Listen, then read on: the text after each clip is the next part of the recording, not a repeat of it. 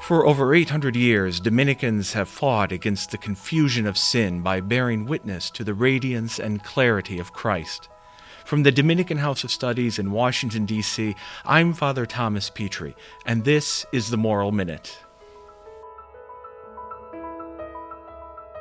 If we believe that the resurrection means that Christ has conquered death, and now that he is the bridge or the gate between life and death, then we must also believe that death is not the end for us, and that we shouldn't fear death. But it also means that we should have a different sort of relationship with our deceased loved ones, that they have not been lost to us. We pray, of course, that they enter death in the friendship of God, but also we pray that they'll rest in His glory. And while we lose physical contact with them, we don't lose communion with them. Rather, we learn how to be united to them by being united to Christ.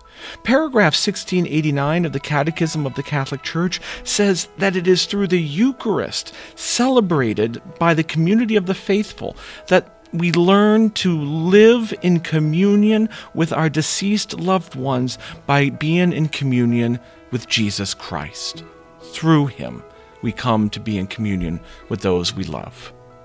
I'm Father Thomas Petri, and this was the Moral Minute. Thanks for listening. To learn more about the Dominican House of Studies and to subscribe to these Moral Minutes, go to minute.dhs.edu.